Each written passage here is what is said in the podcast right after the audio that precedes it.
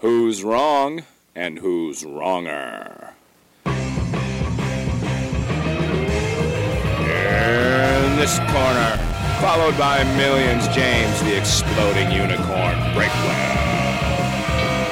And in that corner, ignored by millions, Steve Dash Levens. Hey, everybody, and welcome to Wrong and Wronger. I am Jerry Seinfeld, Steve Olivas, and he is the George Costanza podcast, possibly the Elaine Benes. I don't judge and I don't make any assumptions. James Breakwell. And James, brother, how are you doing today? I am doing great. We got one left handed compliment, and now we're going to make an entire episode about it, which is exactly why nobody ever talks about us. What are you talking about? I was just making conversation. Oh, it was uh, just a coincidence. Well, that is funny because it segues into our topic for today. Somebody on Twitter said we were the Seinfeld of podcasts. It's a podcast about nothing, and yet they still tune in to listen. And they definitely they nailed the nothing part. I'm not entirely sure that I believe them that they tune in to listen. the numbers don't seem to indicate that. Well, uh, assuming that Judy P continues to listen, and we do have a fan in India whose name is Sumed. I did not write it down last week, but I committed it to memory this week. So that would mean we have three instead of two, and now nothing makes sense anymore. Yes, it is all very confusing. Although I have to say, I've got kind of mixed feelings on Seinfeld. Uh, did you watch it? I did. Did you watch it all the way through, or were you a casual viewer? Nope, I was a religious viewer. A religious viewer. I had Yes. I had a hard time with Seinfeld for a long time. I didn't I didn't really see much of it till it was in syndication because I didn't understand how I was supposed to relate to the characters. Like I saw these horrible characters doing horrible things and bad things happening to them and it was like you get this secondhand embarrassment like I can't take this. I'm a I'm a sensitive human being. And then it was actually in a description for another TV show. There was uh, have you ever seen uh, It's Always Sunny in Philadelphia? No, I have not. I was reading. I've heard it's excellent. Yeah. I, I was reading a review or analysis about that, and they said you're supposed to hate these characters and root against them. It's like Seinfeld, and then it all kicked into place, and I was like, oh, if I go into Seinfeld rooting against these characters rather than trying to empathize with them, the secondhand embarrassment goes away, and it all makes sense. And in that sense, we are kind of like Seinfeld because I come here every day rooting against you because if I didn't, the secondhand embarrassment would simply kill me. First of all, James, I find it hard to believe that you could ever be firsthand embarrassed. So the fact that you have even a sliver of secondhand embarrassment is shocking. I didn't know you had that gene. But second of all, uh, Seinfeld, it's comedy for smart people. So I do Oh. understand that you would have a little bit of difficulty finding your way through it. But as far as being pure evil and doing horrible things, I would think that you could relate to all of the characters and think this is a Breakwellian world that we've created at this flat in Manhattan. But I'll tell you this, James, we might be Seinfeld, but we're not friends. Although I am a beautiful, beautiful person like Jennifer Aniston, but like the dude version of Jennifer Aniston. And I suppose I could be like Seinfeld. I'm not sure where you would fit in, although physically you do resemble Michael Richards more than George Costanza. You know, actually, I don't. You've never seen my dad. My dad looks a lot like Jerry Seinfeld, not with the hair. My dad is like a. He's a weird mix. It's Jerry Seinfeld, Tim Allen, and uh, Hugh Laurie from House. You know, they they've all kind of got that same jowly look. And my dad is kind of an amalgamation. Like if you were to make a Venn diagram, he's kind of in the middle of them, probably closer to the Tim Allen and Jerry Seinfeld side of that. So I I, I do see a little bit of my dad every time I, I watch that show, except that they they act nothing alike at all. As far as the embarrassment, like I can deal with firsthand embarrassment all day. As long as I am in the driver's seat and I control when I experience that embarrassment, I am perfectly fine. When other people do, it just like it's like when you watch a YouTube video of somebody getting hurt. There's a line between this is entertaining and this is awful, and I'm just gonna gasp. And that's what I feel like I'm going through. Like even with like videos, if I control the video and I edit it and stuff, I go through and I watch it all and I analyze it and I make it perfect or as perfect as anything with me in it can be, which is not that perfect at all. If I do a video for somebody else, for some company or something like that, I will never ever watch it. I never have. I never will. Because I don't have any control over that. There's nothing I can do. I feel like watching myself, I'll get secondhand embarrassment, so I just let it go. You can't watch yourself on TV, basically? I watch myself if I'm the one doing the editing, if I'm in control. But like if I go on a news segment uh, for somebody else, I never watch it. Never have. Wow. And because you will be embarrassed or you are concerned you might be embarrassed? It's just, it's out of my control. Like, what good does it do me to watch that if I can't change anything on it? Like, there's no, I'm never going to come away from that thinking I did better than what I actually did. Like, the only, really? the only possible uh, reaction is going to be, you know, in a downward direction. So if, but if I'm in charge of it, if I'm the one, if I shoot a video here at home and I'm editing and stuff, you know, that's, you know, I'm, I, I'm in the driver's seat. I can handle that. But if I'm, if somebody else has it, they control how they edit it. They control how I look. It's like whatever. What's done is done. It's out there. I'm just going to move on. Wow, the fact that there's nowhere to go but down for you tells me that when you walk away from those news segments, you feel you have been perfect. And there's no way they can make you shine any more than the beacon you were on that set. I always have such, you know, low expectations. So every time I get through one and I don't like physically die on camera, I am noticeably relieved. There's that high of just getting it over with and dodging a bullet. And I don't want to crash that high by going back and looking at how I actually did. What, what bullet are you dodging? What are you afraid you're going to say? I I don't know. I just I guess I have a higher standard for myself than you do because obviously you don't care how you look in any context. There is no first-hand or second-hand embarrassment. It's just a train wreck start to finish, and that makes your life so much simpler and less complicated than mine is. You know, they say Einstein wore exactly the same outfit every single day of his life, so he didn't have to burn mental energy worrying about what to wear. That's kind of how I live my life too, James. I have higher order thinking going on all the time. I don't need to concern myself with such pedestrian endeavors as hygiene. So if you like, so so back when you were traveling the country, giving talks and you know staying in the Steve Olivas suite, the worst room in every hotel, and yeah, I, I presume most of your talks were recorded. Would you go back and watch those recordings of yourself? Uh I have. Uh, it's sort of like this show. There's so many of them. At some point, you just give up on it. but I will say, uh, my overall impression is, God, that guy is fat. That's the way that I look at those old videos of myself. So I scrutinize, I, I body shame myself whenever I see me on camera. Back in the day, you know well, obviously now because you're, you know, svelte and thanks to my dietary tips, which you ignored and then took from somebody else, you're obviously in your physical prime again.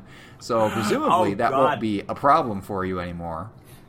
You know, there's a Jim Gaffigan joke, which I've told a few times, which is relevant for me, not for you. But Gaffigan talks about when I start losing weight, I never tell anybody because I know inside they're thinking, but he's still fat.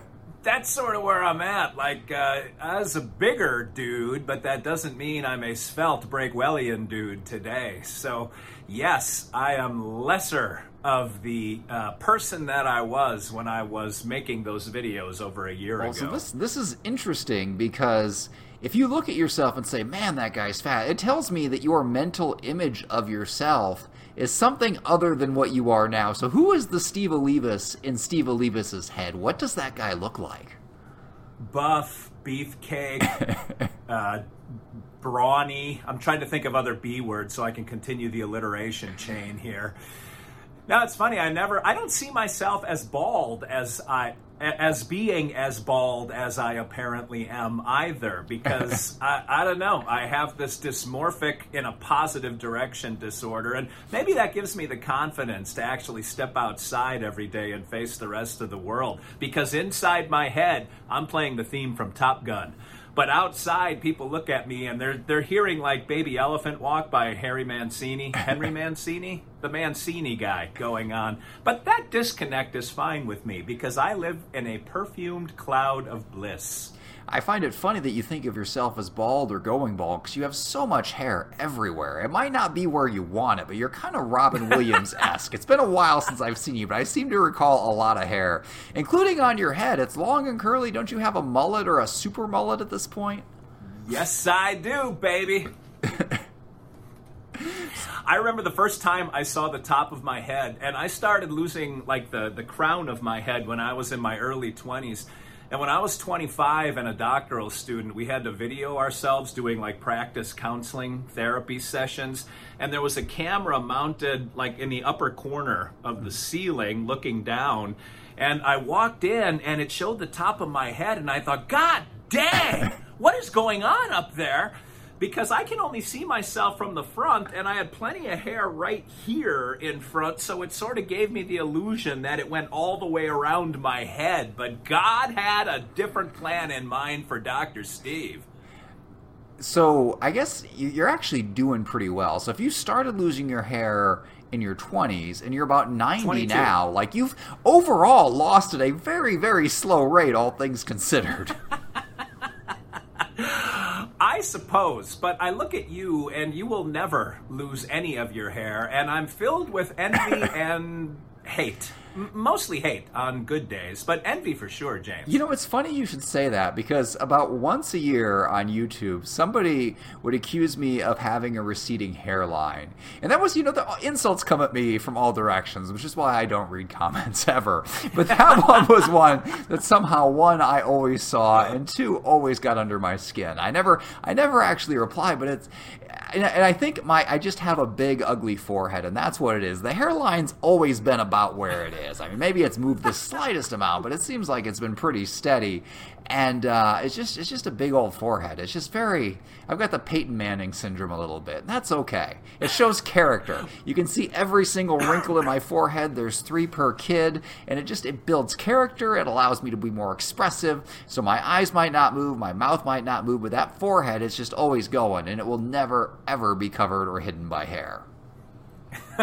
well, is there baldness or male pattern baldness in either of your family trees? No. Well, my one grandpa on my dad's side died young, but like on the other side, my grandpa had a full head of hair when he died at 85. My dad still has all his hair. My brothers still have all their hair. I think it comes down it comes down through the the mother or the mother's side, right? There's really there's no baldness yeah. anywhere in the family. There's there is so wow. so so much wrong with me. But like losing my hair isn't one of those things. Other than like just like something I might lose from stress, you know, just from talking to you. I could see myself pulling it out Homer Simpson style. But other than James, that, no. I am a panacea. I am the cure for what ails you. if it wasn't for me, I can't imagine where you would be right now in life, James. Look at how you have been propelled forward, both professionally and personally, just through this relationship. I would not be having this conversation right now if it weren't for this podcast. It's really hard to get past that one solitary fact. Such a such a clear detriment in the present moment. But that, that that's okay. now you actually, now that I think about it, your hair is a little. Maybe I'm totally misremembering this, but didn't Jerry Seinfeld during the Seinfeld show didn't he have the kind of curly hair like you've got now? Maybe even a bit of a mullet. Yeah, I mean, it was 1993, didn't we all? But I'm bringing it back, James. Through the enormous worldwide popularity of this show and the other show, because Kenya, Uganda, and one person in India can't help but love what we're doing here. I'm going to bring this back as a popular fashion statement. Now, it... I, will be divorced by the end of it, I'm fairly certain, but I'm going to bring it back. Well, I mean, divorce is better than the outlook I had for you. I thought you were going to be in that secret body hatch your wife was building in your crawl space. So you know, if you if you can come out of this divorce, I, I will I will buy you a victory drink for that. If you come out a corpse, I'll just drink in your honor, which is really just me celebrating that you're gone. So either way, yeah. I get a drink, so I'm okay with that. Yeah, You're going to have to dump a little bit on the ground first to remember our fallen comrades. Actually, I did say something to Mrs. Steve about it, and all her response was was something to the order of, yeah, divorce is too expensive. so I don't know what that means, but that seems to limit our options to just her killing me, which I'm fairly certain she could do and make it look like an accident. Well, I think the key is just don't let her up your life insurance. Make sure you're always worth more alive than dead, which in your case, I mean, your value starting out is pretty low. And I don't just mean monetarily, I just mean in general as the whole person. So that's that's that's going to be hard for you. I mean, if someone stroked you a check to get out of this podcast with me, what kind of debate would you have internally, James? You know, I, I might hesitate because I, I have got I've got standards. I like I like getting paid to do what I'm doing already anyway, and when somebody pays me to do something differently, I have to think about it. It's kind of like I wrote a I wrote an article a, a while back, and uh, it was for a magazine or an internet publication, and it had to have facts. Like I had to do research, and I just hated it. It was the most boring, painful thing I'd ever had to write. I mean, I, I mean, I, like I, I tried to put comedy in it and all that, but it was it was like pulling teeth. And I've thought about like like what you do, like with ghostwriting and stuff like that. Or if I was going to write a nonfiction book, I just couldn't do it for any amount of money because I've already I've already got the day job. If I want to go be bored and unhappy, I'll, ju- I'll just do that. It's very stable. It's very safe. If I'm going to go above and right beyond now, that yeah. in my free time, it has to be something I want to do, whether it's for free or whether it's getting paid.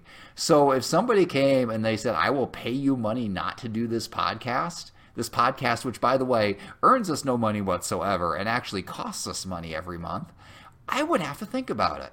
What what am I getting paid to do? Am I getting paid just not to talk to you? Am I getting paid to just never make a video at all again? I'd have to I'd have to very carefully consider what I was giving up. Like giving up you would be the easy part. Giving up the platform in general, I'd have to think a bit. Well, now you approached me to be on this show with you. Was there a wa- was I like the fourth person that you approached? Like who was up toward the top of your depth chart when it came to co-hosting with the esteemed James There Breakwell? is nobody. There was nobody before you, and there is nobody else in the lineup. And this is based entirely on me being a guest on your show, and my mom giving me a compliment about how relaxed I sounded when I was insulting you. And those two things, like, there's got to be something to this. And really, believe it or not, before I uh, before I started that, I used to get real nervous every time I would go on recording for the same reason I don't. I still don't watch videos of myself, and uh, with other, you know, I the same thing. I was like, I don't know if I can do this. I don't know if I'm gonna make a mistake or say something I'm going to regret. And then with you, you were just such an easy target, and it was just, and you you bounced it back, and that's not what everybody does. You, you bounce it back and forth. And we had that chemistry there. I was like, we can make something of this. And it turns out I was wrong. We've made absolutely nothing of it. But that has not stopped us from trying for all these years. I mean, at this point, it's possible that we'll put out more podcast episodes than there are Seinfeld episodes. I am certain we already have. Have we If- passed well, them? we definitely have if you combine both of our podcasts, And uh, but uh, just singularly. I think What were you gonna say? in Jerry Seinfeld's last season, they were offered him something like a hundred million dollars to come back and do just one more season, and he refused. He turned down a hundred million dollars, so he wanted to wrap it up. And then he had a finale that nobody liked. But I, there, there was never going to be a finale that made everybody happy. The show was just too disjointed. You couldn't tie it all together with one episode. And honestly, I think they kind of gave it a fairly good try. Did you ever watch Curb Your Enthusiasm? I tried. I there's a show like you with Seinfeld. I couldn't get into it. It's uh, there. Apparently, there's a very meta episode because uh, was it Larry David is one of the co-creators of Seinfeld, and there's an episode where they go back and make another episode of Seinfeld, and apparently that's kind of the finale that Seinfeld never got. It's like super meta on top of meta on top of meta. So I think that's probably given some Seinfeld fans a bit of closure. Now, let me take that one step further. If we were to have a finale to wrap it all Yeah. up, what would be the Yeah. topic and what would be the format? We we would have to bring Judy P on. Oh, of course. just to to, to sort of tie that one together. But uh, the topic would be: Should we have ever began this podcast? because I think we could make a pretty compelling argument to the negative on that question, and I'm not sure what we could say to the positive. Other than I've gotten free beer and pizza several times at your house because of this podcast. I will say this I am no longer afraid of dead airspace. After talking to you for all of these unstructured episodes, I am 100% confident all of the time that if I open my mouth, words will come out and they will be loosely formed into sentences and maybe even paragraphs and maybe even on a good day coherent thoughts.